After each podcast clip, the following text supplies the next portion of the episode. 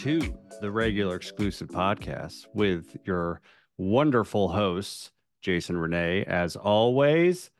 And before we get into our double feature this week, um, we got some news about, I like to think of it as a Christmas gift. Uh, one of our favorite studios, I think A24. our our favorite studio. You can just Yeah. say that. We really do talk about it a lot. Yes, Uh, A24. A24, they just signed a deal. All of their catalog, their library is coming to Max. Fuck And yeah.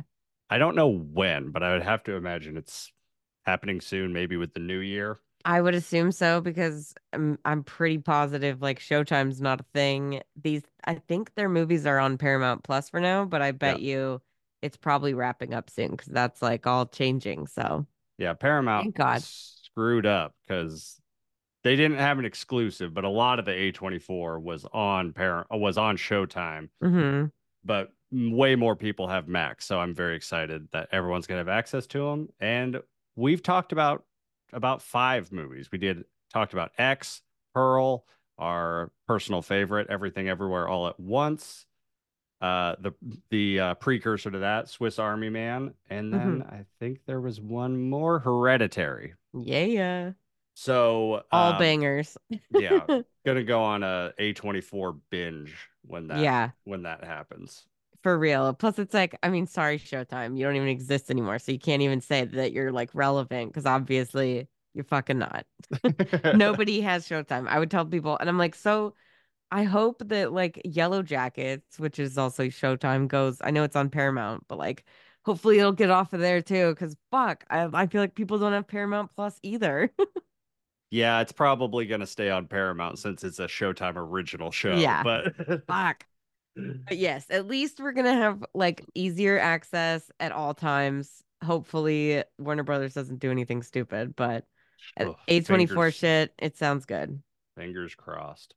Um, well, today we're talking about two movies that um, essentially are both uh, using the title of very legacy, long loved Christmas themes. Uh, I mean, before we get into the movies themselves, if you've seen Die Hard, you'll probably like Violent Night. It's essentially Die Hard with Santa with a sprinkle of Home Alone in there. And isn't like is is it Russians in? Are they the villains in in that one? Um, I don't remember. I don't Is it think they're Russian. I, there's some Eastern European. Okay. It- I feel that like was- it's always was in those action movies. yeah, Yeah. that was always the villain at that time. and in this one, it's John Leg Leguizamo, so it's like Mhm. totally different. But I love that his code name is Mr. Scrooge. So yeah, it's like it's very much like Die Hard, but with Santa, which just is fucking cool, you know? and it's actually about Christmas. It is about it's very much about Christmas, way more than Die Hard. I think that's why it came out last year only, but people consider it a classic. But uh, the other movie we're talking about is literally a play on words of the original movie, It's a Wonderful Life, which everyone I'm sure knows as a Christmas classic at this point. I know I've seen it a billion times. This- Clarence, it's a miracle. Attaboy, Clarence.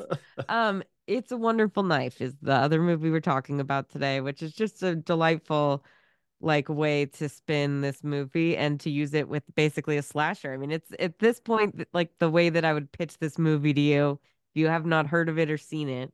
It's basically like the concept of like Freaky, that movie from like a year or Yeah. two ago with Vince Vaughn and uh the body switch but with horror. That's what this is. It's, it's a wonderful life but with horror. So if you like a happy death day or like Freaky, Yeah. you'll enjoy this movie. Yes. All right. Let's uh let's start with our first movie, Violent Night. Who is he? Because he's not your typical mall Santa. Santa, are you there? Daddy said you were very busy tonight. My name's Trudy Lightstone. Are you gonna help us, Santa? Yeah, Trudy. Santa? You're on my nice list. Santa Claus is coming to town. Time for some season's beatings. All right. Violent Night. What a movie. Came out in 2022, and I gotta say, I think this was maybe the most fun I had at the theater last year seeing this. I wish I had seen it in the theater because I did not. I waited for it to come to video on demand, like I do just so often. But It- it, was it ta- really good. I wanted to have seen it in the theater. I bet it would have been great. I mean, if if it was not marketed very clearly as Die Hard with Santa, I probably would not have gone to see it in theaters. Probably, yeah. I feel like the trailers really they nailed it with the marketing for this movie. Clearly, right? It was a box office success. Yeah. It Okay. uh yep, it was a That's why there's a second one, right? That's Mhm. why. Yeah. it was a budget of 20 million and it did 76 million worldwide. And I feel like it, if it wasn't very obvious last year, I feel like the, just like the streaming numbers for this year and people talking about it, it would have gotten a sequel this year because this movie's just a blast. So Like, much fun. it was so fun in theaters because it was it was me and our buddy Ian. We went and saw it, Mm. and like the whole theater, it was like going to see a horror movie. Like whenever he killed someone, it was like, oh, oh, whoa. I love when movies are violent and funny. I feel like that's just such a great mix, especially in like I'm thinking for like the theater environment. That's like ideal scenario. Is like I don't know why, but if it's really violent or like really like jump scary or whatever, or if it's hilarious, it's like those are the best movies to see in theaters. Eh. or if it's like really gross, you know, and everyone's like, oh god it's like so funny it makes it like a shared experience more than like if we're all just sitting quietly like being really depressed of watching a drama yeah, and and we'll get into it, but this movie is hysterical. oh from it's so fun from the performances to the fights to the music. It's the music's delightful it's so good. But um the cra- yeah, the crazy thing about this is so it's directed by uh Tommy Wakola. Did I say that right? I usually sure don't. yeah i think Okay. There's an r in there somewhere i didn't know if you rolled it but i don't know i don't know anything about this guy i actually looked him up he's got a i'm he's like a he's from um he's from he's norwegian so i Mm-hmm. i'd never heard of him and it this is like the biggest movie he's ever done Yeah. i think i could be wrong but it So- looked like it so i was just like i mean way to come out of nowhere with a fucking awesome movie I mean, I, yeah, I, I've heard of his other movies. Like I've heard of Dead Snow. Um, I've heard of Hansel and Gretel Witch Hunters just because I've seen it on Tubi or like fucking Prime I- or any of that shit. Have you seen it? I have seen it. Uh, Is it bad or good? I mean, I remember it not being the best. I, I don't know. I went and saw it because it was You saw that Jeremy. in theaters? I think I saw it in theaters. I th- this Jeremy was like Renner? Oh my god. Jeremy god. Renner, so he's like hot off of of being Hawkeye. But no, the big draw, this is purely uh for just being young, young and thinking this woman is gorgeous. Uh Gemma Ardington Arterton, Arterton? um had a big crush on her, loved her. So uh yeah, I was just like, yeah, let's go see this movie. It looks fun. And Ah, it she's w- from it was Kingsman. fun. Yeah. Okay. I mean, the first time I saw her was the the Jake Gyllenhaal Prince of Persia. Yeah, okay. Call And, me uh, the Prince of Persia. Sorry. But like that was the only other movie that that I'd seen of him his and I'm like, wow, that was 2013. Like That's ridiculous. Okay, I did not know that that was a movie. And then it looks like there's a movie called Kill Buljo, and I don't know if this is like no a Kill clue. Bill ripoff.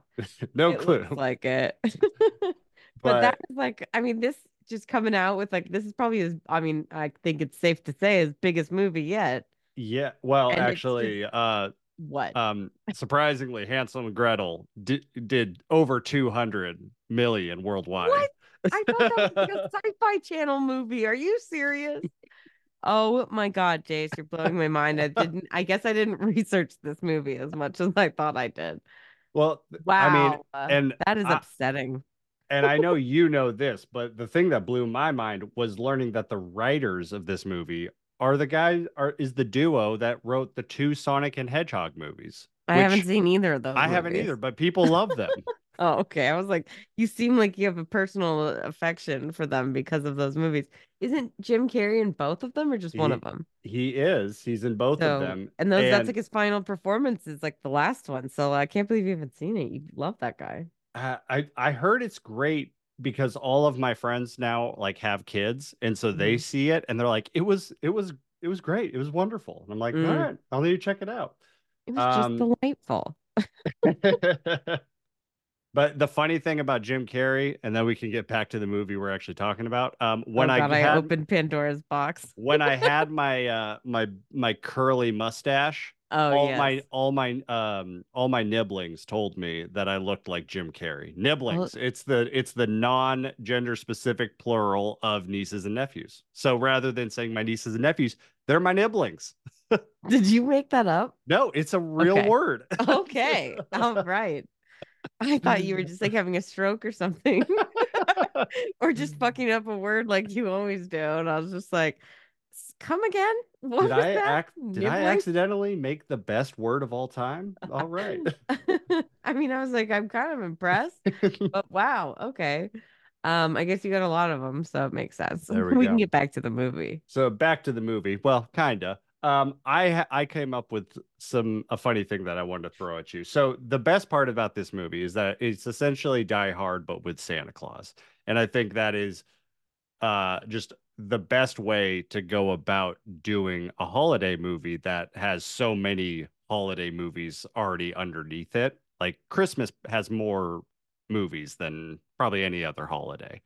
Um, Halloween might give it a run for its money, but you're right. Uh, the other ones have no, there's not a lot of like in between, you know, there's only like two or three Valentine's Day movies, yeah, you know. I mean, Yeah. sorry, there's like probably some, there's a lot more like romantic comedies, but I'm just thinking like, you think about regular Christmas movies, then you factor in like the hundreds and thousands of Hallmark movies yeah. and Netflix Christmas movies.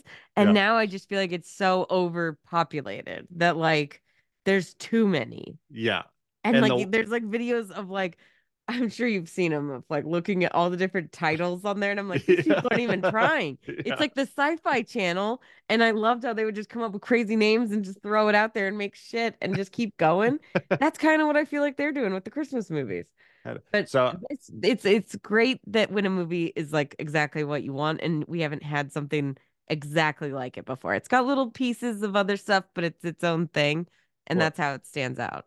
And especially with the the generation of action movies that I call the the uh, coming out of retirement for some revenge. It's John Wick, or, or I guess is it like Taken? I guess it's Yeah. Taken Taken was it all. Taken was like the first. um God but damn yeah. you, Liam Neeson. Anyway, so I came up with a couple um different holidays with a spin on them that I thought would be fun. And I wanted to get your thoughts on it because we've talked about we should be the ones writing some of these movies. Uh, in our in our unprofessional opinion. yeah. So here we go. First up, I got St. Patrick's Day, a heist movie.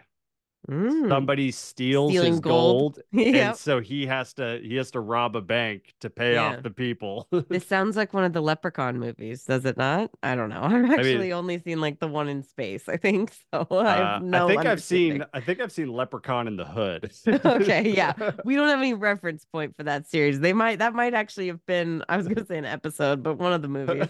But I yeah, that actually I like that. I like that idea because it's like, like, Ocean's Eleven style. Ocean's Eleven, but with a leprechaun. And it's like he's real and he's gotta fucking kill some bitches because they stole his gold coins. yeah. I love that. Uh, then for Valentine's Day, I thought we could put Cupid in like a historical war romance. So kind of like Troy, but Mm, with Cupid and bow and arrows. and more dick. I think we got Yeah. some a little like hint of it in that movie. We really were so close to getting Brad Pitt dick in that movie. It makes me so mad. Uh, then I thought for the Easter Bunny, eh, that would be a good like who done it mystery. Like where are his eggs? No one cares about the fucking Easter bunny's eggs. It's got to be a horror movie because a six foot bunny is terrifying if he has a mask or if he looks anything like the one from Donnie Darko. That movie ruined rabbits for me. True.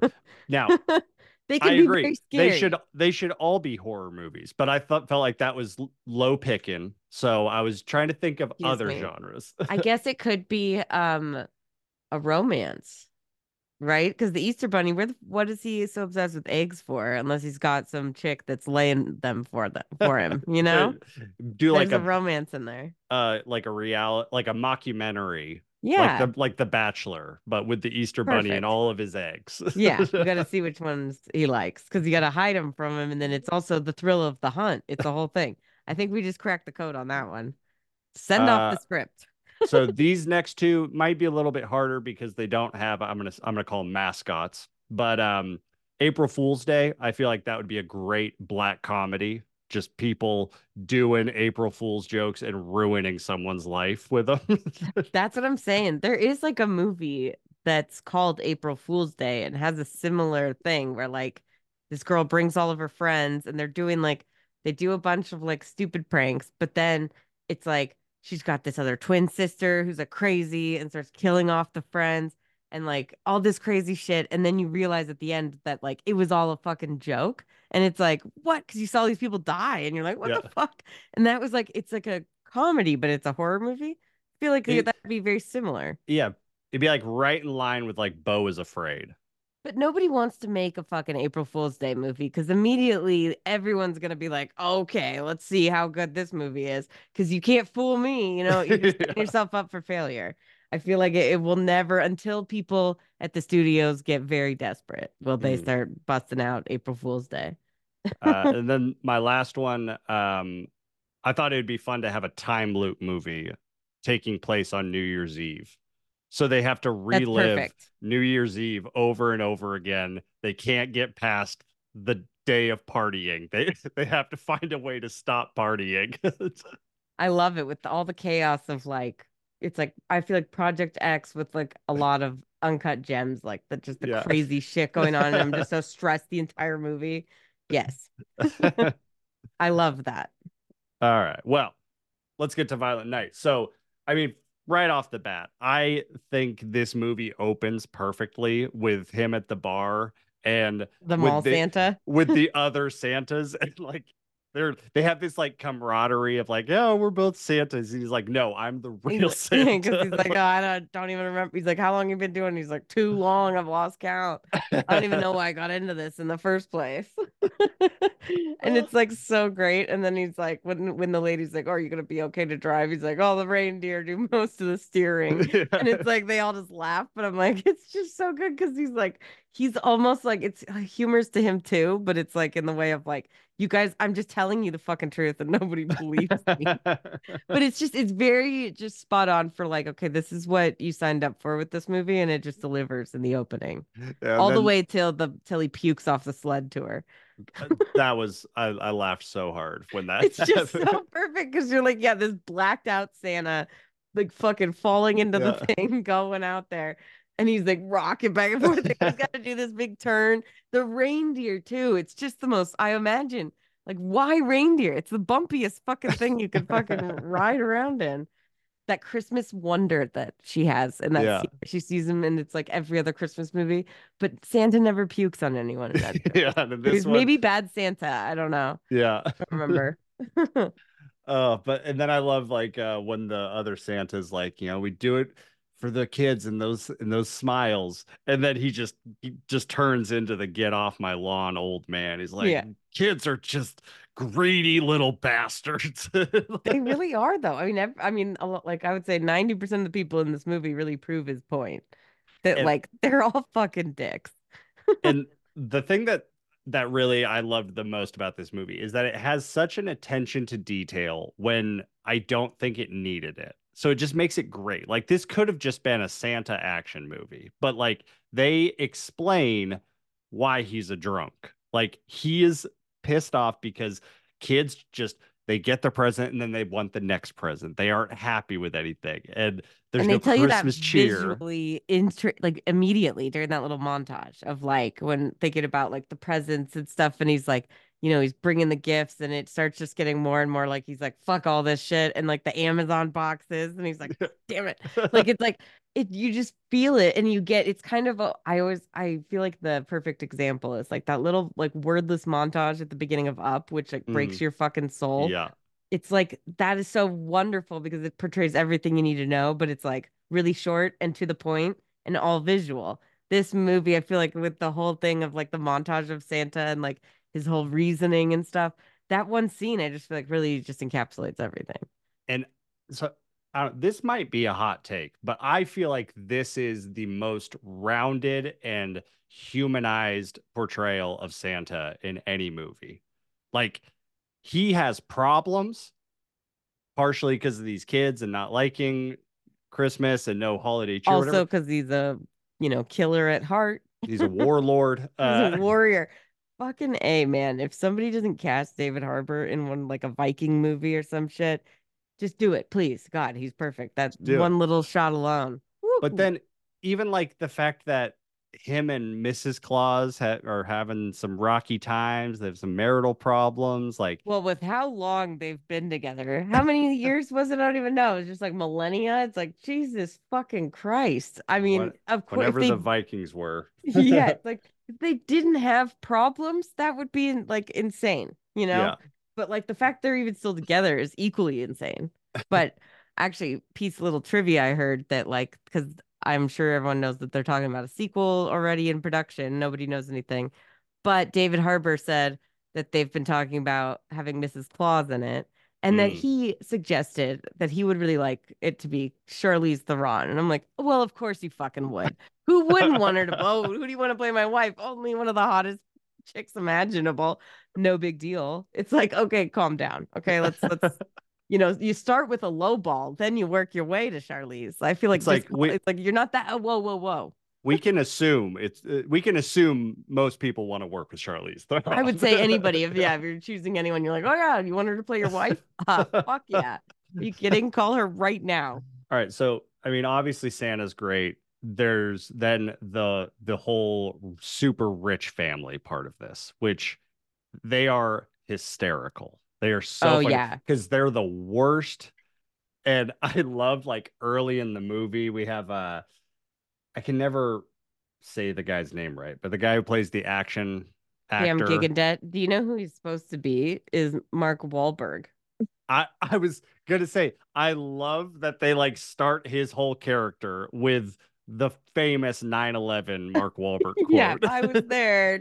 Those guys would have been falling out of the plane without their parachutes. It's like, okay. it's like, oh my Calm god. the fuck down, dude. and he also stars in a lot of like military movies too. And like, Well, he's, like, he's- oh, such a badass. Well, and the actual actor is the guy from Twilight. Yeah, the first movie. yeah, he's the one with the ponytail. He's also from a, a high school favorite of mine, Never Back Down, I remember you. where I discover Amber Heard uh, before she, you know, got wrapped up in everything that she's wrapped up in. yeah. Um, but then like even the fact that they name their son Bertrude. I love that. like, I thought that was really great. And I forgot about that when I first watched it. Like, I just feel like the humor almost like hit even harder this time because I'd already seen it. So, like, I kind of had remembered it, but I just was able to kind of pick up everything because there's so many good ones and like mhm. little, little things that are just so funny.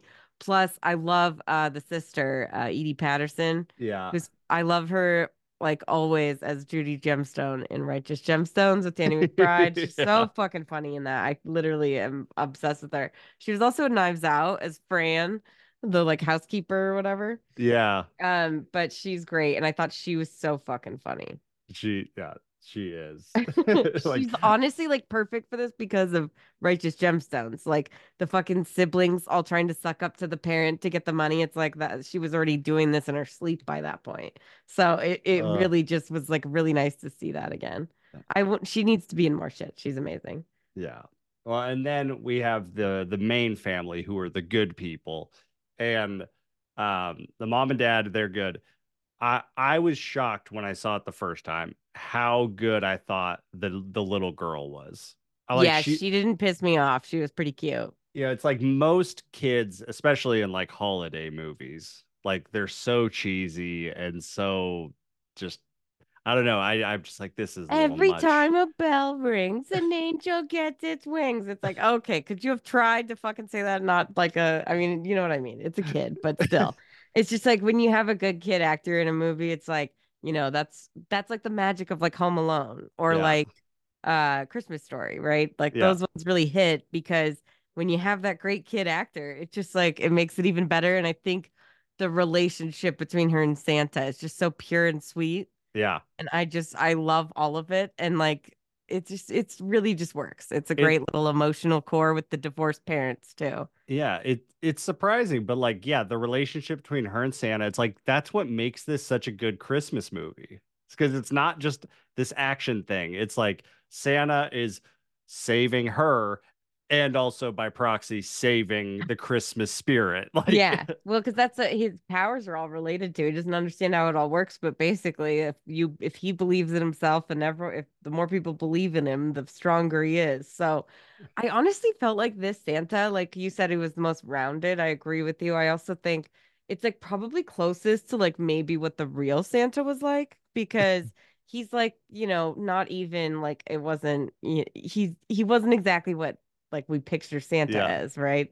And so I like the fact that like he actually had these roots and I'm pretty sure he was also in fights and like he, you know, the actual history of Saint Nick. I won't bore you with the details because I don't know them all specifically off the top of my head, but I did look at it and it, it does sound like this is kind of close to that. I mean, I know it's embellishing a lot. I'm sure if there is a Santa, you might not be doing this, but like I would kind of love this to be the real Santa. Like I Yeah. want Santa to be like this guy.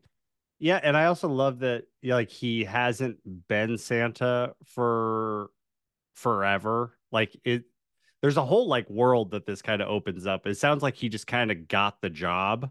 It's Like- like, the only other movie that talks about that is the Santa Claus, where like you accidentally kill Santa and now you're the new Santa, which is always like I always thought was a like a great like hilarious thing, but now I'm like that's pretty fucked up. Yeah. killed Santa at the beginning of that movie, and then you're forced to like it's like body horror. You become him. yeah. It's kind of fucked up either way you look at it. But yeah, it's like this movie, like the sequel could just be the origin story. Like it could Yeah. be a prequel. Because yeah, like could we be. don't we don't learn how he got it, but like it, Maybe it's why he hates Krampus so much Yeah, or something. there we go. Right? That- What's that's how he up to in the underworld? Yeah. Yeah, because if he's out here punishing the naughty this way, I don't want to fucking know what that Krampus is up to. Right? yeah. That guy, I mean, the Krampus in the Krampus movie was bad enough, and that was PG 13. Mhm. Cannot imagine what this kind of a, I mean, I hope it's like a wrestler guy like John Cena in like a fucking outfit because that made me feel better. But I have a feeling it could be like really fucked up and kind of more on the horror side because like yeah. I saw people talk about this movie on the horror subs.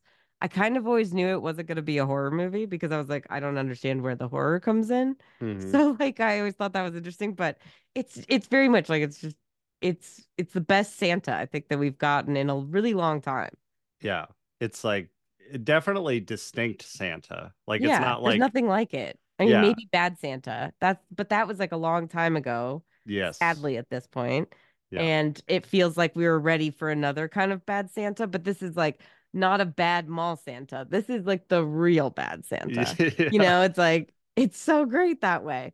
I also wanted to shout out before we moved on to the like anything else, but Beverly D'Angelo is the mom, the Mhm. matriarch of the family. She's also in the National Lampoon's movies as uh Oh, that's Yeah. where I know her. Yep, Clark's wife, and she's uh she's so fucking great in those movies. But she's in Christmas Vacation, which is probably one of the most iconic Christmas movies at this point. Yeah. So I and it says that I just thought this was a funny piece of trivia that both of these movies include very similar things, which were uh people are heavily armed, trained individuals invading her home on Christmas Eve, explosions, someone's hair catching on fire, and death by Christmas tree light ex- el- electrocution. Like you would never find that in two other Christmas movies usually. You know, that that's pretty specific to like a very small subgenre. But I love it. So let's talk about David Harbour. Yeah. He's incredible in this. Like he Perfect. he plays it so real. Yeah. Like it's goofy the whole way through. Like I love the Christmas logic. He, he just keeps saying, even I don't understand how it works. And it's like that's the perfect way to just write use whatever you want in writing and explain it. It's I like kind of feel like that's what like the that's like really what Christmas movies are all about is about Christmas holiday magic. Nobody feels the need to really fully explain it because we all just accept it. If Santa can fucking travel around the world at all times and be everywhere in one night, then sure, I guess I can accept anything at this point. And that's kind of like I feel like all these movies don't really fully explain it, but like you're in for the ride. It's a fucking Christmas movie and Santa is the star. If you can't get over that, you're really not going to be able to get along with this movie. But like this is probably still the most realistic movie with magic, I would say. Yeah. And and it's great because they don't waste any time trying to explain it.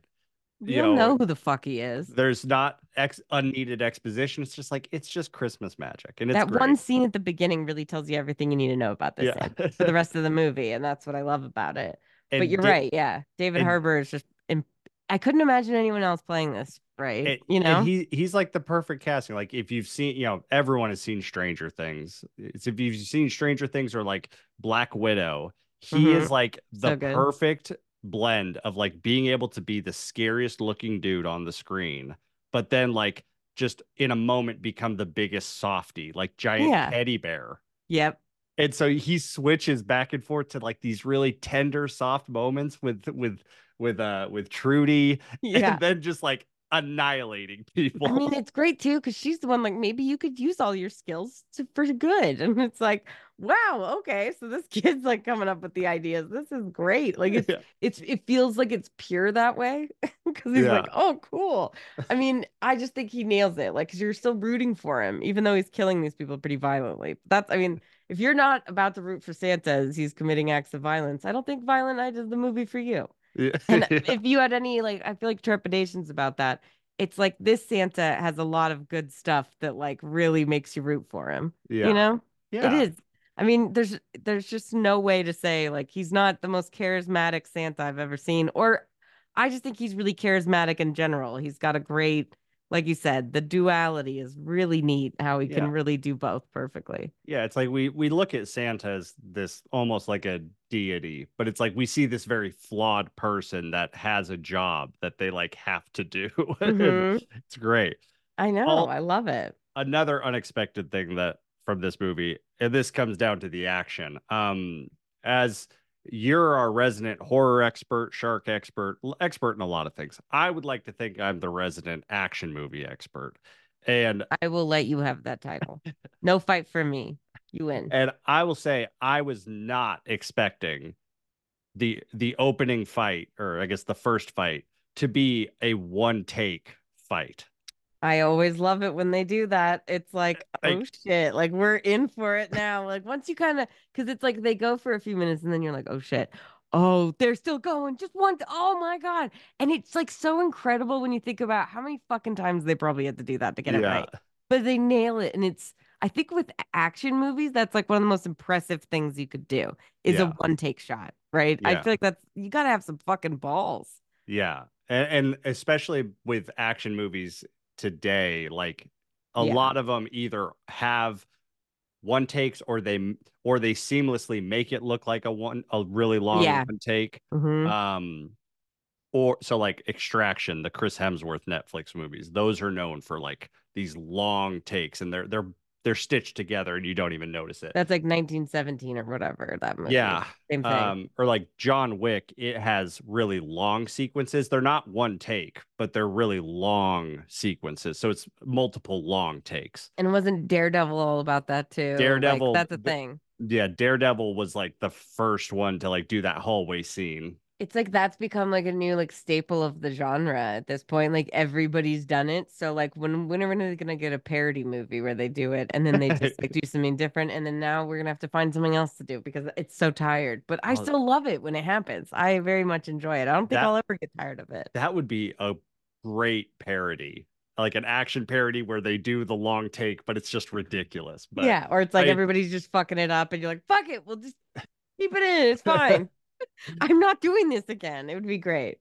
like a- Asian studios, they were the ones that really started the long take. Like the first one I think of is The Raid, and that's Mm. amazing. But that's a whole different conversation. But That's another thing you're an expert in. there we go. Uh, so but yeah, like the the one take uh fight was just great. But the thing that's I love about the fight scenes in this movie is that they they they up the ante. Like no no fight scene is just like the previous one. They change it they, and they do it, and each one's different, which is again, you don't expect this movie to to have the attention to detail, and Yeah, it just It does. didn't have to be this fucking good, you know. They could have just half-assed it, and it probably still would have made money. But it's like, we want to see Santa killing people, but and I love the fact that it's like a delightful film at the same time. Like the Yeah. really nice, really sweet Christmas music that plays when he's like killing people. and like the like the stabbing with the candy cane that happens in both this and it's a wonderful knife and i just love to see it. I love to see people taking advantage and serial killers who are like i know it's the holiday. I'm gonna fucking use it. And i mean santa obviously he's like santa. He's gonna use all the christmas things that's yeah, what that's his specialty. But i always i just really love the candy cane in this movie and he's like suck on this like he's got kind of the arnold schwarzenegger thing where he's yelling out catchphrases and santa's coming to town it's like so fucking good though it like Yeah. works. it's it's like i I mean it worked for for fucking arnold so of course but it's like you know you don't see that in movies all the time now it's more like yeah. a joke or whatever It's got a um, lot of self awareness. exactly but it like nails everything that it's doing it's like it's just so great So then we have the second fight, Mhm. and I love this fight because it's not a one take, but I loved how they used the magic bag. Mm. And yeah the hilarity of it. Like they already talked about how kids just want video games. So when he's pulling from the bag, he just keeps pulling video games. Like, god damn it it's so funny. And then like he uses the bag to, to to like take the knife and like protect himself. I'm like, this is so brilliant and funny that Yeah. you've worked this into a fight scene. it's so great. I mean, he is just very inventive with the the things that he uses, and I love that like he uses his Santa magic to just obliterate people a lot of the time, and I just Yeah. really enjoy that. Or like the ice skates, yeah. like that's oh, fun. That's Oh, we're gonna get to the whole barn scene. Yeah, Because oh my god. It just Also- every fight scene, like you said, escalates better and better. It just keeps getting more impressive. And like because he's also getting his confidence back and Yeah. he's getting more powerful. And that's where you're like, oh shit. Yeah. Because in the first fight, it's like one on one, right? And he like almost Yeah. loses And the second like, yeah, the second a minute. yeah then the second fight is one-on-one the f- second fight is where we got the first uh in the theater everyone going oh my god and it's when he stacks the the pool balls in the stocking and just like breaks that dude's hand and it's like oh god yeah. That was a really that was a, a pretty good one. Do you know what they call a weapon like that, by the way? There's like an actual name for it. uh With like i mean it's usually ball bearings, not pool balls, but I'm sure it'd be the same thing in a Oh. sock. no do you know Yeah, it's called a fucking happy slapper. I learned that because it's in his fucking Stephen King book, and he's like, she whipped out her happy slapper, and I'm like, what the fuck did she whip out? What is he talking about? And then I realized that that's like that's what it is, and I'm like, there's got to be a better name for this. But the Happy happy slapper is basically the similar idea with like socks and ball bearings, but very Oh. similar to a stocking, but with pool balls. That I- would just fucking kill you. yeah i that makes me think of south park when they put bars of soap in their socks and then they hose a kid down and then they beat him with the sock and they call it a sock bath Jesus. Yeah, I, Oh. like all the violent. I mean, this movie really delivers on the title, "Violent Night." It is Ye- an extremely violent night for Santa. and then we get what might be the the funniest scene in the entire movie he gets stabbed in that fight after he stabs the dude in the face with the star and lights him on fire Yeah. um, Electrocution by Christmas lights. yeah And then he's like, He- "Oh God, the smell!" Like I love that. so then he gets stabbed and he's bleeding and he then goes and like sews himself up with the gift wrapping materials like He's like fucking the Survivor Man with his Yeah. Christmas shit, and I And he- love that and then he uses the wrapping paper as a bandage exactly. Also- and I love that. I just I think he's very. I love how much that they really paid attention to like using all the Christmas things.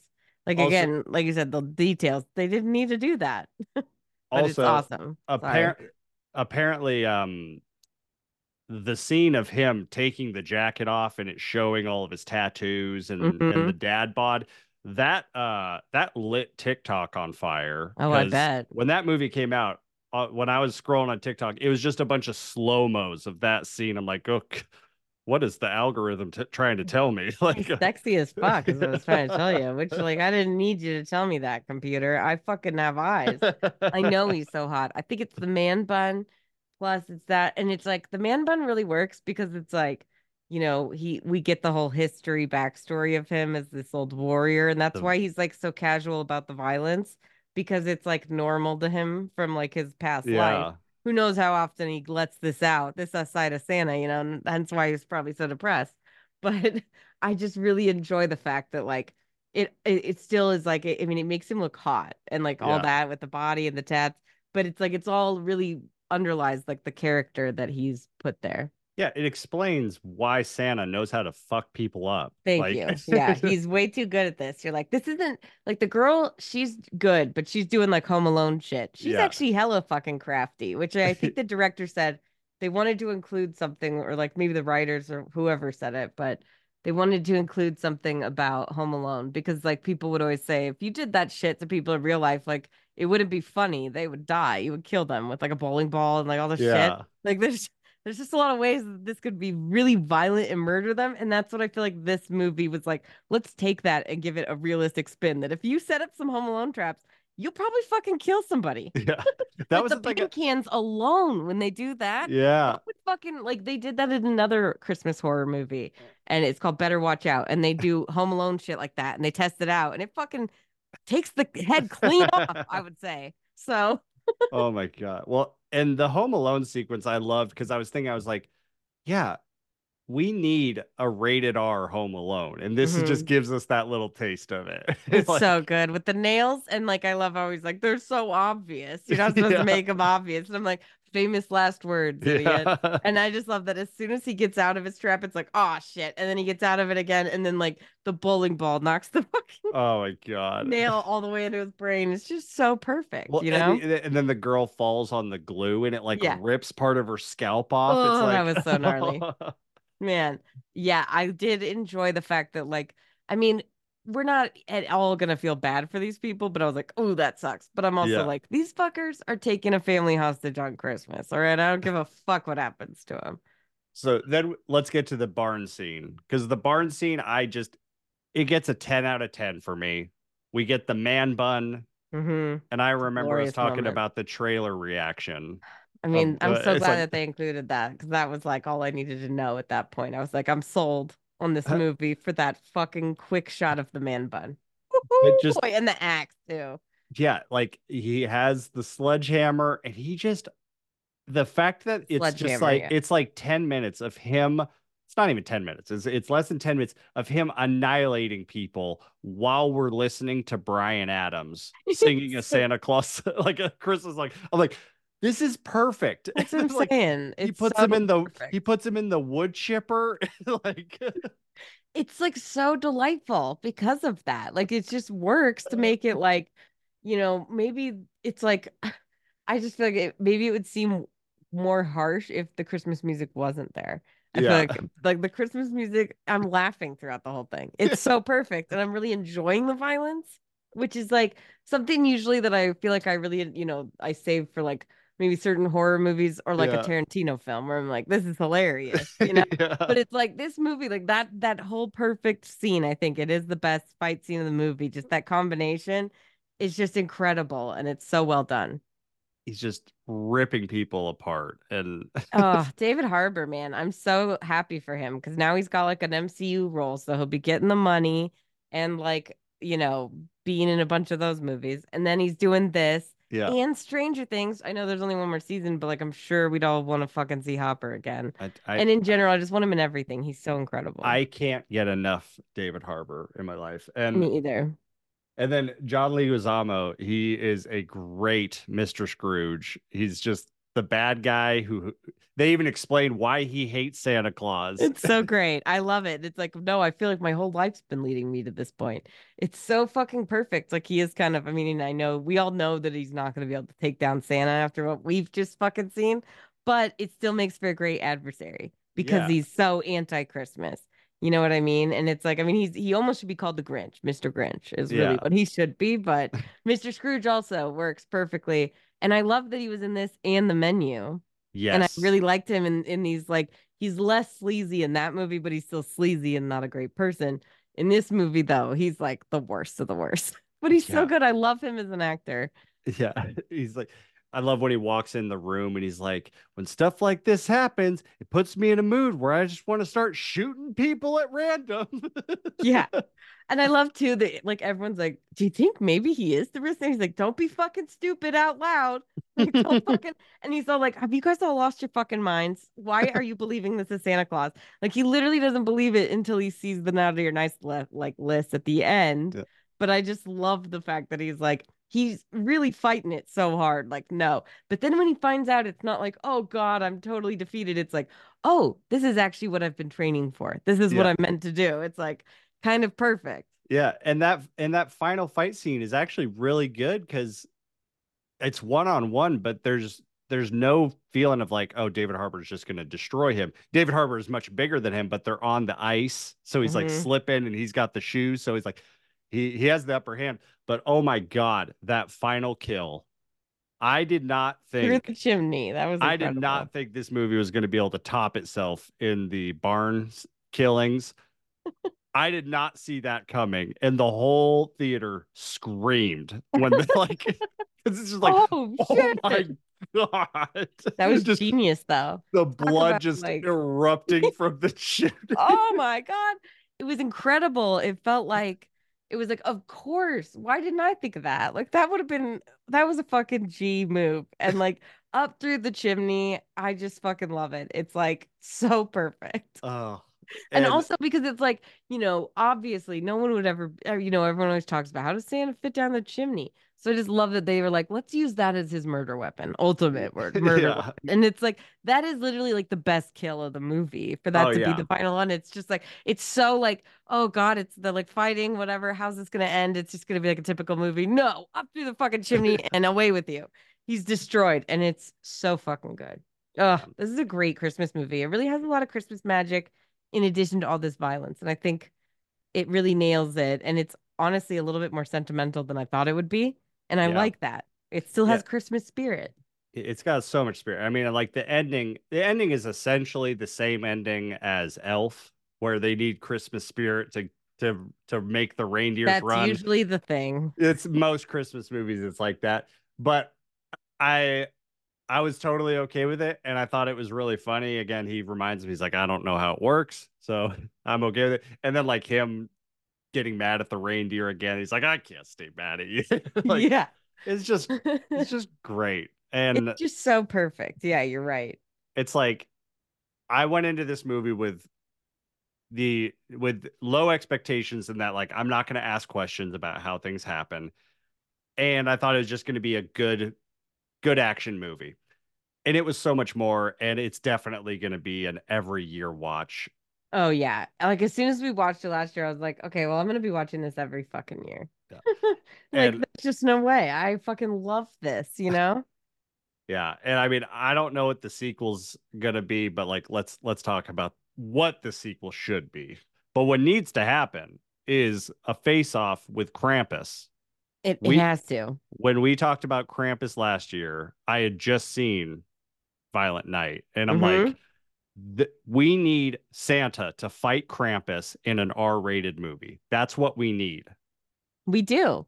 We really in a high budget because I think I've mentioned this to you. Well, first off, I just want to say that like what I would be so excited about is that there's not that many great Krampus. Like Krampus doesn't have a great like a lot of representation, you know, if you want to think about it. It's all like, you know, Krampus the movie and then a couple other things. And but then Dwight like in The Office. yeah, but he's Belsnickel. It's not even the oh same yeah, that's thing. right, Belsnickel. it's just like yeah oh, i always remember that um but like that's the cool thing is that i feel like this one would be more in line with what we want to see from krampus which is like the evil version of david harbour's santa has got to be way more fucked up like Yeah. if he was already a fucked up warlord or whatever like a like a evil like a dark thor is kind of what he looked like yeah. like I I can't imagine what the fuck the villain would look like. Like what's that Krampus thing?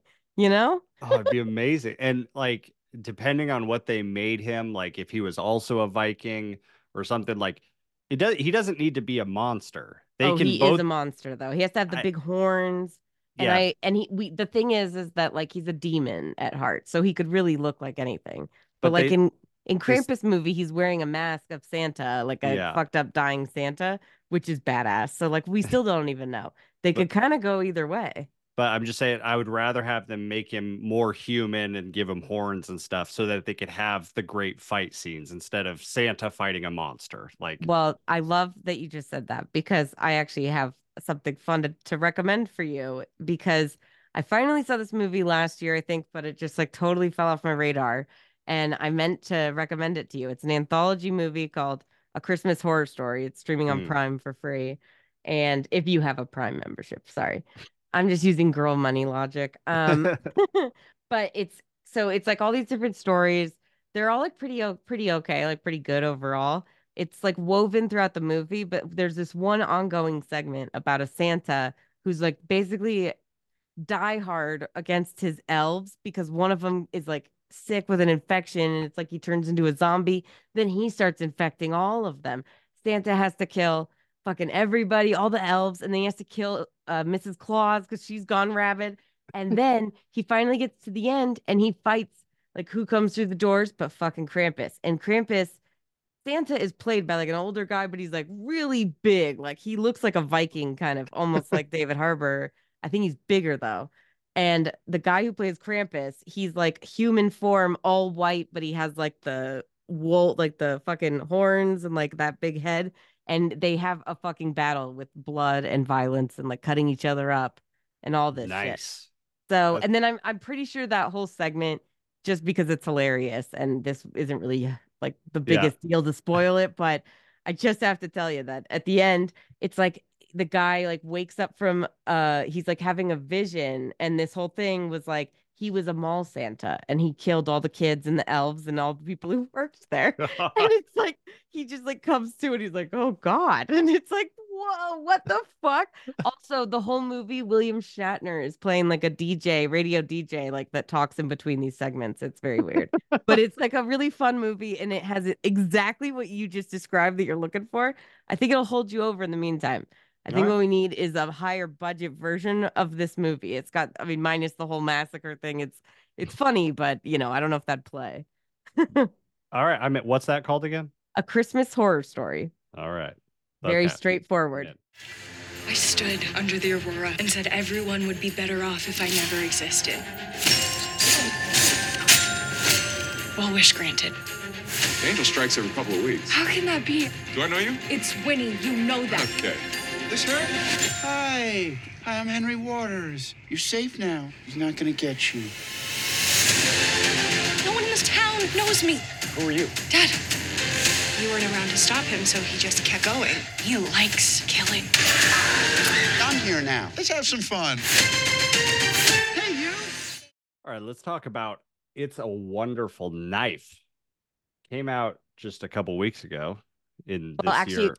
Came Okay. out, I think, early November in theaters, but it was like playing in select theaters. So, like, there wasn't a close by showing of it, but it, then it just released uh, within the last two weeks on Shudder. Mm. Yeah. According to the box office, it had a very limited release. It was very limited because I'm pretty sure Shudder also produced it. So it was always planning to go here, but Yeah. they did release it in theaters for a bit. But I'm like, I knew that it would be coming to Shudder soon. So I was like, okay, I'll just wait for that. Cause it also was playing like 30 minutes away from me. So, yeah. but this is a really great movie that I feel like is also a perfect, just with, I mean, obviously the titles alone between Violent Night and It's a Wonderful Night are just great little spins on classic Christmas sayings or movies. But I think this is just such a fun movie, and I was so curious. I'm so excited that you watched it finally, so we can talk about it. Yeah, I really enjoyed this. I had a really good time with it. I mean, the director seems like he's a pretty young director, Tyler MacIntyre. MacIntyre. Um, he did some. He did a segment on VHS 99. Uh, I have not seen Tragedy Girls or Patchwork, but I mean, I Uh, would. our boy is in Tragedy Girls. I need to watch it. Jack Quaid's in it, and it's Oh. about these girls who like they kill people and then they like make like a fake uh blog about it on social and then they start like posting about all the see all the stuff that's going on and like starting rumors about things and they like basically are getting fame from the tragedies that they're creating by murdering people and like making it out like there's a killer stalking the town or something. It's supposed to be like a black comedy and yeah, this is the first thing I've seen from this guy, but like after this movie I was like I'm definitely to go check that out. Yeah, and he was also a writer on uh, Five Night at Freddy's. So oh, okay. Cool. he's got he's got a little bit of pre- pedigree. Uh, it's written by Michael Kennedy, who uh, wrote a movie that I know you love, Freaky. I I really love Michael Kennedy. I follow him on social and I recommend everybody do it. My favorite thing that he's been doing lately is posting uh screenshots of like one star or no star Letterboxd reviews for his movie. And they're like, this is like gay propaganda and all this shit. And he's like, that's like a five star review to me. So, like, thank you. And he's like, it's just so funny. Like, I love it because he just he's he's also been on podcasts before, like the Kingcast, and he's a great. I just really enjoyed like all the movies that he's really been obsessed with are movies that I grew up and obsessed with, like Scream and I Know What You Did Last Summer. Those are like two of his favorites, and he like loves those movies, and I love those movies. So naturally, I just love this guy. But Freaky is very fun. It's like Happy Death Day, where it's like, let's take a common thing like Groundhog's Day, a famous, you know, scenario of a time loop and make it a horror movie or basically a horror comedy. I think that's like the perfect recipe for Mhm. these. Freaky does the same thing and has the same director as Happy Death Day. And it's literally like, you know, Freaky Friday, but with a serial killer. This movie, very similar, but instead of, you know, Mr. Potter, like the guy who's like trying to own the town and do all that, Justin Long is still doing that, but he's also murdering bitches. yeah, And that's what I'm like, that's really, I mean, kind of like they they tried it in the original Mr. Potter, super sinister and like a really bad person. So I feel like it's really not that much of a stretch to go, he might have been killing people to take their properties and shit. It kind of fits, right? it totally fits. And I mean, I can speak for me. Um, I had not heard a thing about this movie until you mentioned it, and then when I looked at it, I'm like, "Oh, Justin Long's in it. I'm watching it." Because I yeah, I as soon as I saw that, I was like, okay. And then also it has our favorite, one of our favorites, Laura Lee from Yellow Jacket. yeah, Jane uh Wadup, Widdop. I think it's Widdop. She's incredible and she's like the lead character. So we were both like, I figured that this movie was almost like made for us. yeah, uh, yeah. I mean, it's like Justin Long is he's he's in my mind he's like the unsung horror royalty. Like he is. no, in he's an official Scream King. Like if there's a Mount Rushmore of like men in horror, like he's on it. He's one of the the four for sure. People okay. know that he's like a Scream King because I mean, how can you not at this point? He's in too many of them and he's in great ones too. It's not like he's in really shit ones. Yeah, it's like I feel like a lot of people know Justin Long for like the quirky kind of nerdy characters he plays in a lot of movies, like Mhm. 10 Thing I Hate About You or his reoccurring role in New Girl. Like was he plays like like accepted, yeah. yeah. Oh, I love yeah, love accepted. That's like one of the movies where he's kind of a cool kid. Um Yeah. But he's But- also like a, a loser. yeah, like I feel like he's known for these non-horror roles, but like he is Dodgeball. so- that was Do- the other one. dodgeball. So yes. good. But yeah, like he's in so many horror movies and not just in a bunch of horror movies, but in a bunch of really beloved horror movies. Like he's Mhm. in Barbarian, he's in Tusk, he's in Jeepers Creepers, like Mhm. Drag Me Oh. to Hell. like Yes.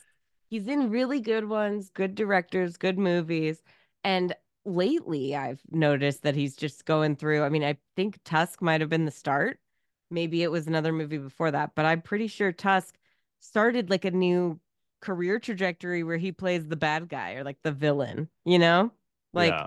I would say between like Barbarian, Yeah. which came after Tusk, and then um this movie. And I'm pretty sure he was a villain in the new Goosebumps TV show that's like Mhm. just came out on Disney Plus this year. So it's like he's just in the villain stage of his career. and I love that for him because he's really fucking good. And these are all kind of extremely different from each other, the villains that he's played, but he nails them all. He's like, it's like he's having so much fun too, you Yeah. know? I This love was- that. This was really fun because this is the first time first movie I could think of with him where it's very obvious that he's the villain. Yeah. Like it's not a twist that he like when they when they pull the mask in the first 20 minutes and it's him. I was like, oh, Yeah. oh well, yeah, that that makes sense. But Yeah, I love it.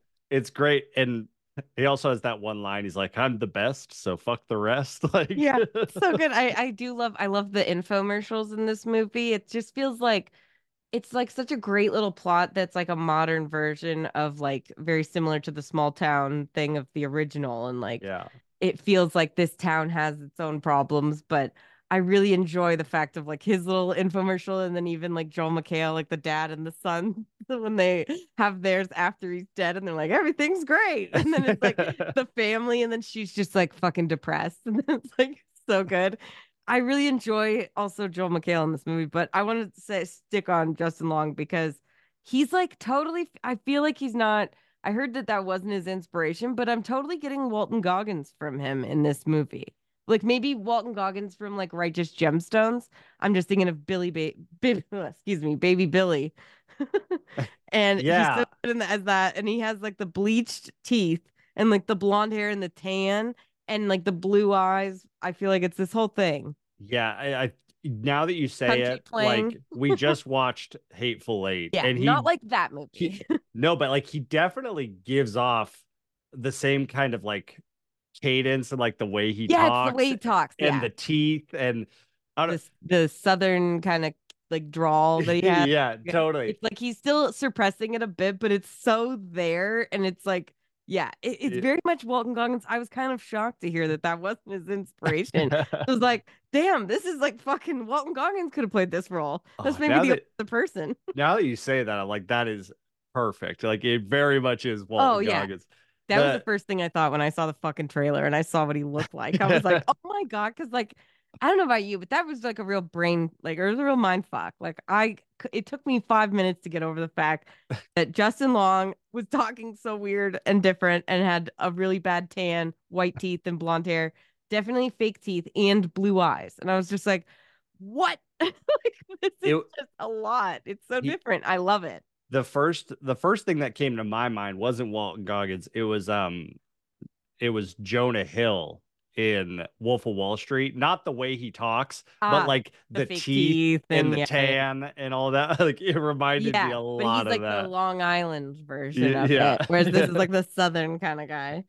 But yeah, Uh. you're right. I think like that's also a pretty good reference. But whatever he's doing, I'm just like, I honestly, I love that. I love him and everything he's doing. And I wish he was in the movie more, but like, also, I totally understand. He's Yeah. like, it's not really about him, and I don't, I don't miss him too much. But I just, I would love always to have more of him, and especially when he's just hamming it up as this yeah. great fucking villain. It's so good. It's like he's he's almost a combination. His character, not like necessarily the performance, but I would say it feels like a combination like Mr. Potter from the original, but also like with um the fucking mayor from Jaws. Mm, yeah. Like, much like I don't care if everyone's gonna die. We're gonna make some money. Like I don't give a fuck, you know? So one thing that I I was expecting that he was the killer, but I wasn't expecting Oh, you didn't know that going into it. No, I didn't. Oh, But okay. just That was in the trailer. Based off how they oh they did reveal that he was the killer in the trailer. And then it was like, yeah, then she's like in this other, she's depressed a year later, but like, cause things have gotten worse. So she wishes that she would never been born, just like in the movie. And then he's like back and he's 10 times worse. Oh man, I did not watch the trailer. So okay. Because That's always how it is. It's like they defeat the villain. Like, I'm pretty sure, like, or maybe not, but they get to a low point regardless of Mhm. if they had any, they had success over the villain in general, but like, there's something that makes them depressed at the beginning, both of the main characters. And then that's why they wish that. And then when they see what it would have been like if they hadn't defeated the villain, it's Yeah. 10 times worse. So it is actually kind of baked into the plot of It's a Wonderful Knife, like So- life, except for, you know, the murder. I was fully expecting them to just be using the the title as a play on the original movie because like people love that movie, so maybe that'll get people in. I wasn't expecting them to actually just like re- Oh. redo because I didn't watch the trailer. So like I thought they You didn't think it was using- anything. You didn't think it was gonna be like you know Happy Death Day, which is like Groundhog's Day, but with a serial killer killing you every No. day, and then that's how you reset. I- Okay, so you I were just like, let's I see didn't. what happens. I didn't know that they were gonna do like an alternate reality thing, like Yeah. it's a Wonderful Life, and I'm like, oh, that's pretty cool. I like that. It's and like- it makes it makes a Yeah. lot more sense knowing who the writer is. Like, Yes. Oh, and it, I do feel like I mean I'll talk. We'll kind of talk about it, but this movie pays a lot of homage to Scream because he's obsessed. Like Michael Kennedy, like I said, Mhm. is obsessed with the Scream franchise, rightly so, because it's the best horror franchise. But clumsy killers. yeah, Clumsy Killers. I think this movie has the feeling of like Scream meets It's a Wonderful Life. Yeah, yeah. Like it's it's got that whole slasher element, but then it does have so much heart and like spirit of Christmas that like Mhm. I was not expecting it. Like you said, like kind of not expecting it to be. I I thought it'd be more like on the horror side versus about like you know the holidays or like yeah, in general appreciating your life, which I don't know why. That like it's interesting though that you didn't think any that anything was gonna be like the movie because I watched this movie and as soon as I like she saved the brother from getting Mhm. killed from Justin Long before she kills him at the beginning. I was like, okay, so in the other reality, the brother's gonna be dead because that's exactly what happens in It's a Wonderful Life. He yeah, saves his brother when his brother was way younger, but like in when he goes to see what his life would be like, his brother had died and like didn't come out of the ice because he couldn't save him. yeah. It it was So I just something. there were certain things that I knew, but then like there was a lot of other stuff I didn't know. But I just thought it was interesting. it makes a lot more sense in hindsight because like i was wondering like what as we were getting into it, i'm like god damn like three people are killed in the first 15 minutes of this movie who's gonna be left we got we got a whole other hour 15 to go The Like, only people that we've met so far have like 50% of them are dead. So like where are we going? Another thing that kind of pays homage to Scream if you think about it. yes because they always have good characters in the beginning that get killed, and then you're like, well, what? At least the first movie. yeah but yeah, like the first three kills i'm like wow these people are dying pretty horrifically and I then love like that, like you see the killer outside killing the girl outside the window, like the frosted glass and the Yeah. Christmas lights. It's so great. also There's a lot of really good blood and snow and like Christmas imagery combinations. I loved it. and uh and like great design of the killer like I love that. I see the I see the inspiration of Scream, but like yeah, it's like Yeah. the it's like the Christmas angel, but I like know, I all did- white.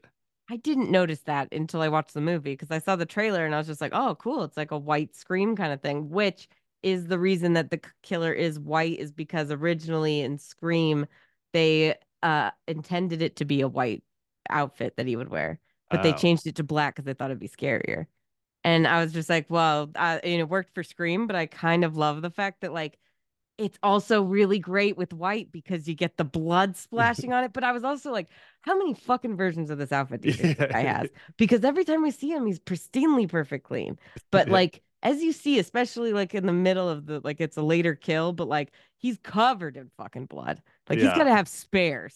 Yeah, he buys in bulk for sure. I mean, maybe not the first time because obviously, like you know, in the main timeline, he only gets the one spree where he kills Yeah. like three or four people, and then it's like this whole alternate reality. He's been doing it for a long time. They're up to like almost thirty, and it's like, yeah, how many fucking outfits do they have? yeah, he's got to buy in bulk because it's not like he can take that to the dry cleaner. you No, know? no, exactly. Like he's gonna have some advanced way to keep that fucking clean. But but yeah, I guess it's interesting to me, like just since we're talking about the Scream stuff, if that's okay to mention really Mhm. quick. But um one that's not Scream, but it's still like kind of similar is um in the alternate reality when they go to the movie theater. One of the things says, I know you did last Christmas, which is just really funny to me because that's Yeah. not a movie, but it should be. I fucking love that. um and I'm like the same writer as Scream, the same guy uh wrote yeah, I know you did last summer. So, but in general, the character, the aunt, Aunt Gail, which I love, I love the ants. Um, but Gail Prescott is her name, so I'm sure you know Oh. that, like that's why she's you know Gale Weather, Sidney, Sidney Prescott. Um, and then the scene where they have the killer passed out at the bottom of the stairs, and they have to like go over Yeah. him, um, without him waking up is just like in Scream 2 in the car when they have Yeah. to climb out of the car, the police car, and he's like passed out in the front. And I was like, I love the little things like that, but it it- that's it it nails it because it is like a horror comedy. Mhm. You need kind of that that scream kind of humor and play with it. And it's like it's fun when they're doing all the slashing. Yeah. I don't know. And there is some really hilarious moments in this. It's way Like- funnier than I was expecting, honestly. I was just like delighted every time something was funny. I thought it was so funny that the that the son in the original reality he gets a truck for Christmas because I don't know if this was intentional or not, but I was laughing really hard at it because I think the car commercial ads that we get about around Christmas time of people buying each other cars for Christmas. I'm like, no one does this. That's such a crazy thing to do. I'd be like, you're an insane person. Unless you're my parents and I'm turning 16, it's weird to Even buy a still, fucking it's like yeah. it's like, how did you even do the paperwork without them? Like, yeah but that's what i love about it is like and the the fact that like it comes right after her gift and it's like they have to tell them like don't ever buy a woman a gift that has to do with her body because look the aunt's like the motherfucker got me a scale. It's like what? And i love that joel mchale which i just i i love him in this movie but i love that he's like no one had that color. Like he's so impressed with the fact that he got that shitty fucking pink outfit. She's like this lesbian tracksuit and i love that her sister's like her aunt's like hey we He's would never wear that. Yeah. it's so fucking good. It's or am- like when she goes to the party and she meets weirdo. Like- bernie. And the, the, the, the person's like get out of here weirdo and they Yeah. throw the beer at her. They're so And mean. They're like yeah don't talk hits to her- weirdo. Everyone knows it. And they're like she knows right weirdo? Like, jesus. Hits her in the face with the beer and then she's just like you have very good aim. Yeah. Like, bernie is honestly like a surprise character that became my favorite i think. Yeah. In like I just I mean she it's funny too because the one big I would say change is that like there's no angel coming down guardian angel to help you go through this whole thing and like a tour guide almost Yeah. and I love that like they think that Bernie is in this other reality but really she's that for Bernie it's just Yeah. really sweet it didn't need to be that fucking sweet yeah but uh, Bernie just won me over I think I loved her weirdo aka it's Yeah. just so sweet She was. And so it was funny, like not realizing that they were going to do the alternate reality thing. I It can't wa- believe you did that. like I had no idea that this movie that has the same fucking title as It's a Wonderful Life. I, mean, tru- life. I trust your judgment, Renee. And so I, I just love didn't it. watch the trailer. I Um, love it. but I think I was putting two and two together when she was on the bridge and she's like, I would be, things would be better if I didn't exist. You Yeah. Know? I'm like, wait a second. this is sounding familiar. and and because I was wondering, I was like, okay, so they just revealed Justin Long. So who's the who's gonna be the next killer? I'm like, Yeah. first thing I'm looking for is the height because if it's Mhm. Joel McHale, it's gonna be really fucking tall. It's gonna be way taller. 'cause I love it. Like with Justin Long, she's like, he was about my height. And you're like, oh, burn. but it's like true though, because like, yeah, with Joel McHale, you're like, he's so much taller. He's actually really funny in this movie, but he's also really good at selling like the depressed dad shit when he gets to be that way. okay, so I so I love Joel McHale, and I especially loved him in this movie. Yeah. because like community is one of my rewatch movie or shows like Shows, it's always yeah. running in the background and joel mchale I, he kind of plays that role in almost everything he does um yeah. he's very much like, the smarmy kind of dick. he's like he's funny and sarcastic, and he's, he's like, like a- still kind of charming. yeah he's like a he's like a more relatable like ryan reynolds Totally, you know yeah. um Mhm. and in this in this i was like it's really nice to see him not be that guy at all Mhm. like he was he was he was just a dad and so like the emotional moments like really hit for me i'm like he's really he's crushing this he's doing great so i love I was so that excited to see a different side of him for sure. I just wasn't anticipating anything like that. And I guess it totally makes sense because it's like, yeah, no shit. He was like obsessed with the son, but like he gets me every time when like she's all mad at them about giving them the car and then she storms off and then he goes, Did you hear that? He goes, It sounds like it's got a V7 Yeah. horsepower, like whatever the fuck. And it's like he gets all excited and like throws the keys and then it's like, mm. God, da- dad, just stop it.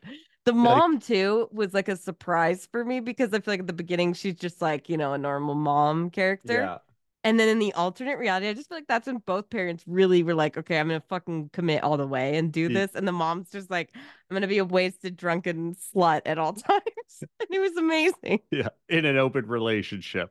I love when she's like, "Why are you in here?" I clicked the option to leave the pizza on the porch. And I'm just like, if I could do everything right, I might end up like this woman. No, I'm just kidding. But like, I love that. I just love it. She's so funny. And then the guy who just repeats, like, that's always kissing her, and it's like he's just repeating everything that she says. Like, yeah. You have my Ambien. Yeah. Do you have her Ambien? It's like, what? It's so good. And like Oh. the fact that like just both of the parents get to kind of have a moment to shine in totally different ways. Mhm. Um, I loved that. Yeah, and another really funny moment was when they first go into the alternate reality and like Buck is the sheriff. Yeah, the brother of Justin Long. He just has that the OnlyFans brother of just he has that one line where he's like, uh, can we get some caution tape down here? I feel like we could be more cautious. like, like Where's what? that chalk where we like outline the bodies? We should just have that ready to go, right? It's like, yeah, this is feeling like pretty secure. I feel like we, we could just maybe maybe have a couple more more of the caution tape. like, Oh, okay, idiot. God, it's so funny. Like everybody really gets a chance to do a lot of different stuff in this Yeah. movie, except for I guess like the main character, but like she's incredible still. Like she gets a chance to do a lot of different stuff, but it's not like, you know, there's an alternate version of her that's a totally different person. So it's like, I mean, obviously she's the only constant, but Yeah. like, I mean, Winnie, I guess I should say her character Her- name. So her her and Winnie are You really Winnie good. and Bernie. Winnie, we, sorry, yeah, Winnie and Bernie. They're Yeah. really good at being like the grounded thing that we are drawn to. Like the other performances are, are funny and great, um, but they're like really they're the whole movie, and so Yeah. like their chemistry and They have and- crazy chemistry, right? Okay. Yeah. Did you expect them to have a romantic thing? Because I totally was feeling those vibes, but I heard that like online people were saying that they were not sure that they they thought that came out of nowhere. And I was like, really? I was getting some very strong chemistry vibes from these people. Like It- they, they're on screen. They were just like, I felt it the whole time. So I was getting it from Bernie. Yeah. I wasn't getting it from Winnie, but I also might have just been thinking that like Winnie was just in a bad rela- like she was just in a relationship and found out that he was cheating on her. So I was kind of thinking like, oh, she's in the no relationship mode. But like yeah, so I was picking up on half of it, but like the chemistry was very, very powerful. They were so good. They were so funny together also, but then also like they just really had that like emotional chemistry of like their friendship was so fucking sweet. And I just Yeah. felt so sad for Bernie because it's like I cannot imagine like the strength it would take to go through your life as weirdo and everyone hates you and no one talks to you ever. Like Yeah. the fact that she was gonna kill herself in high school. I can't believe she even made it that far, honestly. Yeah. That's so fucked. And she's just like so sweet. And she's actually really cute and like funny and normal, but like she's so awkward. And I think that that's what I just really like, uh, think is so endearing about her. Like how the first time, you know, Winnie like waves to her at the Christmas party. And then that's when the murders happen and she kills Justin Long. And then the year later, it's like, then Bernie comes over and says hi. And she's like, hi. And she's like, well, you said hi to me last year. And uh, she's like, hi back is what she says. I'm saying it now a year later. It's like, okay, weirdo.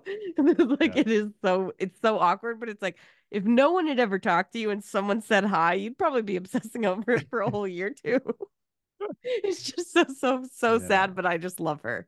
Oh, and uh that just made me think of another connection to Scream. They Mm. don't ha- they don't have a movie character like someone who knows everything Mm. about the movies, but she works and stays at the movie theater. So I feel like that was a little. Yeah, and she's really into doing those like serial killer collages and shit. She's like, "Oh, I live for this Oh, shit." yeah, it's yeah, like I was up yeah. all night doing this. It almost was like, I mean, it also felt like a little bit like Monica from Friends, where she's like, "Yeah, I've been up all night doing this. No big deal. I love this shit." And it's like, I also just, I think she was just a great person. I didn't expect her to be a big character from the beginning. I know they Mhm. kind of, I should have probably picked up on that. I kind of assumed, I think, right away that like maybe in the other reality her friend might be alive the first friend that died but then i was like why would i be thinking that it's a year later that doesn't make any sense idiot so Yeah. never mind yeah, so I mean, yeah, it, it took me by surprise that yeah, like they kissed at the end, but it wasn't like, oh, that doesn't make any sense because there was chemistry there the whole time. I think I was just expecting them to to just go the friend route, but like, all right, whatever. It was I still mean- good. It doesn't doesn't do anything bad to the movie. Thank you. Yeah, there were so many people complaining about too many gay people in this movie because I think originally also the brother wasn't originally written to be gay, and then one of the people, I think at the studio, was like, "Should we make this guy gay?" And then, of course, Michael Kennedy was like, "You know what? Yeah, let's fucking make him gay." And a lot of people have said there's like multiple gay, queer, you know, LGBTQ in my family, and it's like there's, you know, people have said that there's at least two or three and it's not weird it's not like some you know totally abstract concept. I don't know why people freak out about it i think they just do that to freak out about something. I Uh, did just- see a segment on fox news about how terrible the movie thanksgiving and it's a wonderful knife were for destroying our holiday season with murder and i'm like okay what is this Like, a fucking oh. podcast from 1985 like this we don't think this anymore relax Okay. I, I can hear those people in my head like no quarterback of a football team is gay. yeah, exactly. That's what I'm Uh, saying. But I, uh, one of the things I've also seen a lot of people online who are saying that, like, for like queer representation, they felt it was really cool because no character had like a huge, their whole thing was like, I have to come out, and that's my whole story is about coming out to somebody. It's very much just like they're gay, and that's like, that doesn't have, nothing else is done about it. Yeah. It doesn't have to be a huge, big deal. It's all very nonchalant and simple. And I would say Freaky does a very similar thing. There's a gay friend in that who's like incredible. I love him in that movie. And it's a thing where it's not like, oh God, his whole struggle in the movie is he's gay and I don't know. You know what I mean? It's not Isn't just the- like the, the typical thing that people would think about. It's more of like they're just gay and that's a thing. And that's perfectly fine. Not every gay movie has to be about a character struggling with, you know, coming out or whatever. Yeah, there's It's nice to treat it as fucking normal. yeah. It's like there's movies that the story is is a, it's a coming out story and Yeah. it's cool. Like those are there's some great movies. And yeah, there's also movies where people are just gay and that's not the story. I think it's just that that's more of the ma- majority of stuff Yeah. that comes out is about the struggles of being gay and all this stuff, which don't get me wrong, uh, I'm sure, but it's like, you know, we could have some movies where like there's a gay villain, right? Or like, Mm-hmm. you know, things like this where it's just like people are gay and nobody fucking has to do anything about it. It's just Mm. there. That's perfectly fine, people. Just relax. And anyways, I just wanted to say that I like that in both of these movies. It's like kind of refreshing, it feels. Yeah. And wasn't the wasn't the the actor or the character in Scream, the new Screams, um, the movie buff character, Oh, weren't they yeah, Mindy. yeah, weren't they lesbian? hmm Yeah. I believe so. like- she had a girlfriend. It's like cool. Yeah. Exactly. It just It- it there. doesn't It doesn't have matter, to be a big thing, but it's weird how that's still like something refreshing at this point in 2023. But I have to just say it when I see it because I think it's just something other people have seen and mentioned, and I think it's important. Like it's good to treat it as just fucking like doesn't have to be the whole movie about it. It's literally just, you know, it exists and it's there and we're all okay and everything's fine. Nobody's dying or on fire. Like just relax. Yeah. It's like so it's okay, people. It's Yeah. okay to just have gay characters. Yeah, they exactly. It's like you would think those people that are upset about, you know, a bunch of gay characters and having a whole backstory, you know, like The Last of Us kind of thing. Mhm. Um Exactly. It's like, okay, so you're upset about that, but then you're you're as or more upset when a character is just gay and there's no plot to like lead up to that. It's like that's just a a, a trait of their characters. that they just don't Like, want you're- anything. You're you're upset at the mention of gay. Okay. yeah. All right. It's we like, know what we know what's fucking wrong. relax. Exactly. It's not it's not it's literally just the fucking people themselves. But they're gonna find ways to tie their panties up in a bunch. But like this movie, like you could say, Oh, it's a wonderful knife, what a terrible like it's so, you know, violent. Same with Violent Night. They're both violent Christmas movies when Christmas is about whatever. It's like fuck off. No, it's not. And also both of these movies have so much Christmas spirit than like the majority of anything you'd find on Netflix or Hallmark. yeah. And the thing and the thing that I like about It's a Wonderful Knife is we talked about Violent Night, like the little girl is the source of the Christmas spirit. This little kids have nothing to do with this movie. So it's Yeah. like as just being an adult person, it's like what does Christmas mean to an adult person who's not just entertaining children? And Yeah. I like that. I like that too. And I, I just have to say, I just think I like the look of blood and snow and like the Christmas lights and like kind of darker, like you know, slowed down Christmas music or whatever Yeah. with like these violent images and like killing people with candy canes. I just have to say, I really enjoy like the aesthetic of it. And I wish we had a Christmas horror movie or violent Christmas movie in general every year. I would be there day one. I will be now for Violent Night too. Cause like I missed out on Violent Night one, but I'm going back. I had a question I'll for go. you. Mm-hmm. Um, so at the end, when she get, comes back to her, her normal reality, did I understand it right?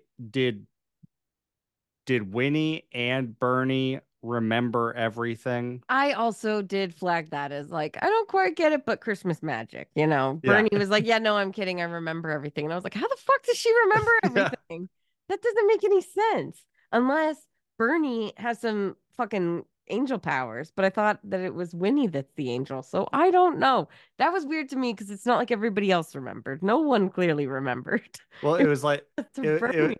It was like Bernie had that line where she was like, "You, th- we thought you were." or she thought that she was Clarence, and then it Yeah. was it was Winnie. Was Yeah. Clarence. So it's like, were we actually in Bernie's alternate reality? Because Bernie Mm. was also going to commit suicide. Like maybe, yeah, maybe she was the reason that she was pulled there in the first place. So that would make sense. maybe, actually, maybe this is. Ha- I think we're figuring this out in real time. They were both saying that they shouldn't exist on the same night, and so Mm. maybe they, They- yeah. both went back. Interesting. That's that's something I didn't think about. That's a cool little. That actually makes a lot more sense than And just randomly she being the only one that remembers. Because I was like, how the fuck does she know? and, Like, Bert, and Bernie and Winnie weren't friends in the present timeline. Yeah. So when they go back in time, it would make sense that they remember each other.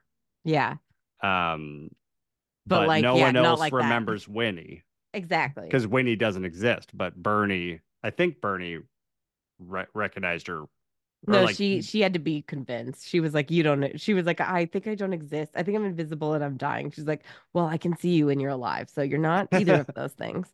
And it's like she's the one that convinces her because I love that Bernie even is like, "Maybe you're the killer," you know? Yeah. like it's like so smart. I love that shit. But um, I I do kind of feel like now that we just figured that out, it actually tracks with the original movie. It's a Wonderful Life because like he's about to jump off the bridge and kill himself but they send Clarence, the angel who's going to get his wings down to like help him. And he is in, he jumps in and pretends to drown. And then it's like he gets saved by Hmm. George, the main guy. Yeah. So it is like at first he does feel like he's the sa- he's saving him, but really it's like Clarence was dying, but it was just to like make it seem like he was going to do it. So it did kind of feel like you were helping me at first, but really I'm helping you. That's how it felt with Winnie, where it was like, feels like you're helping me, but really I'm helping you to appreciate your life because you do matter. But I mean, hey, Bernie, it's not like she's so jaded from like one night that went bad or like one year. It's like fucking every year of her life has been shit. I mean, the fact that she could even like hold out this long, I'm just saying, like, I think it's appropriate that you're like, yeah, it makes sense. Like this, this makes sense. I feel like in It's a Wonderful Life, it's like one small thing that becomes bad, and then he's like, or like loses all of his money. He's like, well, fuck it, and it's just like, okay. I mean, like I'm always the one saying I'm gonna kill myself, but like I'm just saying this is when I felt like Bernie, it makes sense why she would. Yeah, if Bernie can take a beer to the head and Yeah. respond with "You have really good aim," like it's a strong person. It's gone through a lot. I know. Many she's beers so to the head. yeah that's i just wasn't expect i also was like a little curious what your opinion was about like so justin long once he takes over he basically does the same thing as uh, like the mr potter guy in it's a wonderful life where it's like Mhm. potterville and it's like these slums and he charges those money and everyone it's like horrible everything that's happened very similar to justin long where like they've moved everyone out of town because they buy all their shit or they kill their kids and then take their business Mhm. it's like Mr. Potter could have fucking been doing that in It's a Wonderful Life, and they didn't want to show that on screen back then. But like it kind of tracks. But like with the fact that like so you get the big reveal, which I was not expecting when she's in the alternate reality and the killer attacks at the home, and it's Joel Yeah. McHale yeah. when they take off the mask. What did what were your thoughts? So I didn't think it was Joel McHale because I was looking for the height. Yeah. And when he kills the people at the party, I was like, "Nah, he doesn't look super tall. But when he kills the At the house. yeah, at the house, I was like, because there's also that scene earlier on where he walks next to his wife, and you just see how tall Joel McHale is. Yeah. So fucking tall. When in that scene where he kills the wife, I was like, "That's a really tall dude," and I'm like, maybe it's Joel McHale. Yeah. Uh, I mean, unless he like grew four inches in this alternate reality between like uh, the first attack when she's in the new reality, like he's about her height. So I- yeah, it's I- like this can't be him. I was thinking that maybe there's multiple killers in this reality. But Mhm. then when they explained that like he that Justin Long did the first killings and now he controls everything and so now he gets everyone to do everything for him. it's kind of makes Made- sense, honestly. Made a lot of sense. I was like, that's that's actually a smart idea. Not that it works, but I was curious, like, what do you think of the whole drones thing? Because there's that comment by the old guy at the beginning. Why do you want to turn everyone into your drones? And then it's like that's what they become. They're all like hypnotized in the eyes later at like the rally, and then it's like they kill him and break the hypnotism. So I'm like, is this magic from the aurora borealis, or is this like? I mean, mm. what is this? Like, Yeah, I didn't that- know how that was working. that part I have no clue. I was like, that Wait, came out of fucking nowhere. why why are their eyes green? Like there's been no What kind of no fucking like magic does this guy have? for, Yeah. for mind control up to this yeah. point. What the fuck? And then it's like I don't even know what it would be from because it's like when they kill him finally at the end, everyone's like eyes go back to normal. So it's like just killing him is what was keep like he his, him being alive was keeping them hypnotized. I don't know how or why. Maybe it was his teeth or the fucking blue eyes because his eyes are kind of crazy. His- And it's like- his teeth are captivating. his teeth yeah and it's that like fucking like voice i just i can't impersonate it it's so bizarre and i love everything about it but like ugh, it's yeah, that so weird how it does turn into like a mind control thing and you're just like "Eh, this feels like an afterthought but i don't care whatever it's like two minutes Yeah, it's like the one thing I can think of that they said to hint at that is when they see that it's Joel McHale, they're like, those aren't his eyes, or like whatever. yeah because he's like his eyes have been like that for a year and i'm like well what does that mean yeah, I'm like- like i have this mind control shit ready a year ago yeah. It i thought this would have been new it felt unnecessary. It felt like they could have just lev- said that he owns everything, so now he just forces people to do what he wants. Exactly. But, but like yeah, the ruling via fear made sense. That's what I thought that they were doing when they were saying that like he's killed everyone's kids and then he controls them and takes their businesses and everything because Yeah. like that would break any person. That makes sense. yeah. Psychologically, you don't need to add the extra element of mind Yeah. control. Cause like I didn't know that he could shine or whatever. yeah. Like that just seems like we haven't been told that this guy is like Firestarter or some shit and he's got like fucking powers with his mind where he can like make people be hypnotized. I didn't know this was a superhero movie all of a sudden. Maybe they they came in under budget and they're just like, Fuck hey, it. let's, let's let's let's throw some CGI in those eyes. Yeah, Like- this will look cool. I bet you it was a fucking studio executive. I'm gonna try and find this out because I couldn't find any good answers for it online. But I was like, I did notice a lot of people going, "So what was with the mind control?" That shit came out of nowhere, and I was just like, "Yeah, I agree." Because I do feel like in this movie, I was like ready for anything. I wasn't ready for mind control. I didn't Yeah. expect that at all, and I love to be like, "Oh shit," but I'm like. Didn't feel like there was anything except for that one line from the old man that is like the first kill because Yeah. he's like, you know, we want to turn him into your drones. But I'm like, I don't think he meant literally.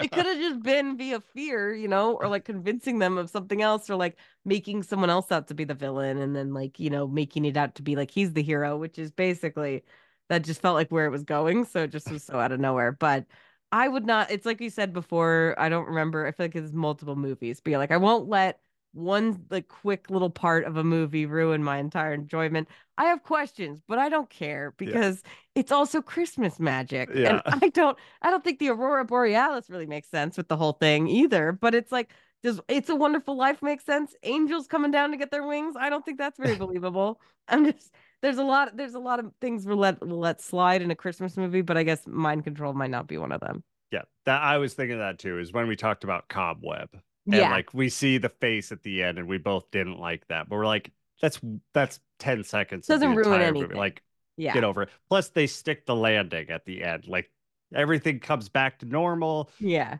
She's all happy. She's wearing the tracksuit joyfully. And they at Uh, least got her a fucking camera because they're like, we felt bad. I'm like, yeah, you fucking better feel bad. If my parents had done that, I would have fucking thrown a bitch fit too.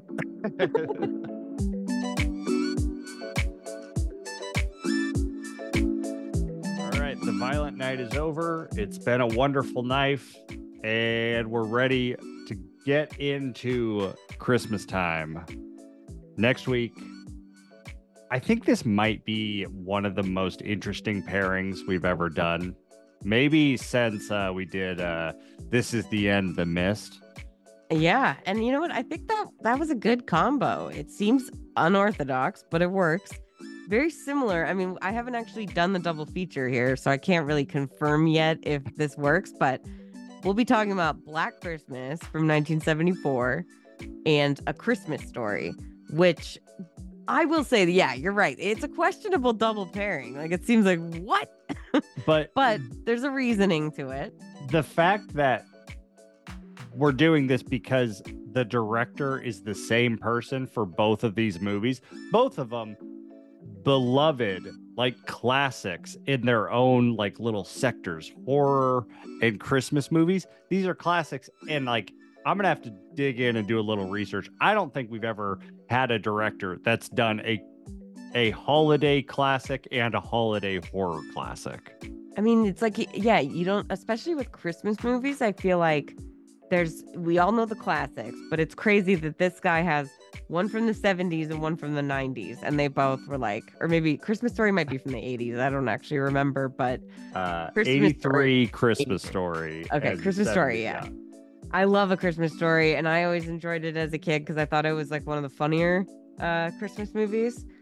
And I think like that paired with how like really great Black Christmas holds up, it's gonna be really fun to see like if anything is similar between the two movies. Because this guy Bob Clark, I mean, what a legend! But like, I can't imagine a director who's had this much like range in one genre for Christmas. Like, it's just pretty crazy. It, yeah, it's weird. Like, you know, it, I feel like the equivalent would be like if the guy who did It's a Wonderful Life also directed The Wolf Man. Oh, I thought you were gonna say it's a wonderful knife. I mean, I just Googled 1940s horror. Uh, oh, okay, the Wolfman, yeah, or like, yeah, totally. Yeah, but yeah, it's just wild. So it'll be super interesting. I haven't seen Black Christmas. I haven't seen It's a Wonderful Life in probably 10 years. Do so you mean a Christmas story? yes, thank you. A Christmas story. We're So getting it'll- mixed up already. so it'll be really interesting to watch both of these side by side and be like, this is the same guy. Honestly, like I just I don't know how the same person could be responsible for both these movies, but I'm just so excited to dive into them. And I hope you are too. Um Black Christmas is streaming on uh Prime if you have Prime. And if you have Max, that is where you can find a Christmas story if you don't already own it. Because I feel like that's kind of a staple Christmas movie. Most people probably have it somewhere. yeah, I feel like most people probably have that on VHS. Yeah. Hey, bust them out. It's it's perfect. We need a little nostalgia around here. It gets so dark and depressing this time of year. I was gonna say, and if you are a hardcore horror fan, uh, I think we're also going to dabble a little bit the 2006 Black Christmas as well. But yes, I almost forgot. side plot optional. Yes, it will be very much like a like a smaller section of the episode, but it'll be fun to touch on. And do not watch the Netflix one, the 2019, unless you just want to be really angry. That's all I gotta say. Uh, well, that is it for this week, but we will see you next week on the regular exclusive podcast. Don't forget to like and subscribe. We out here.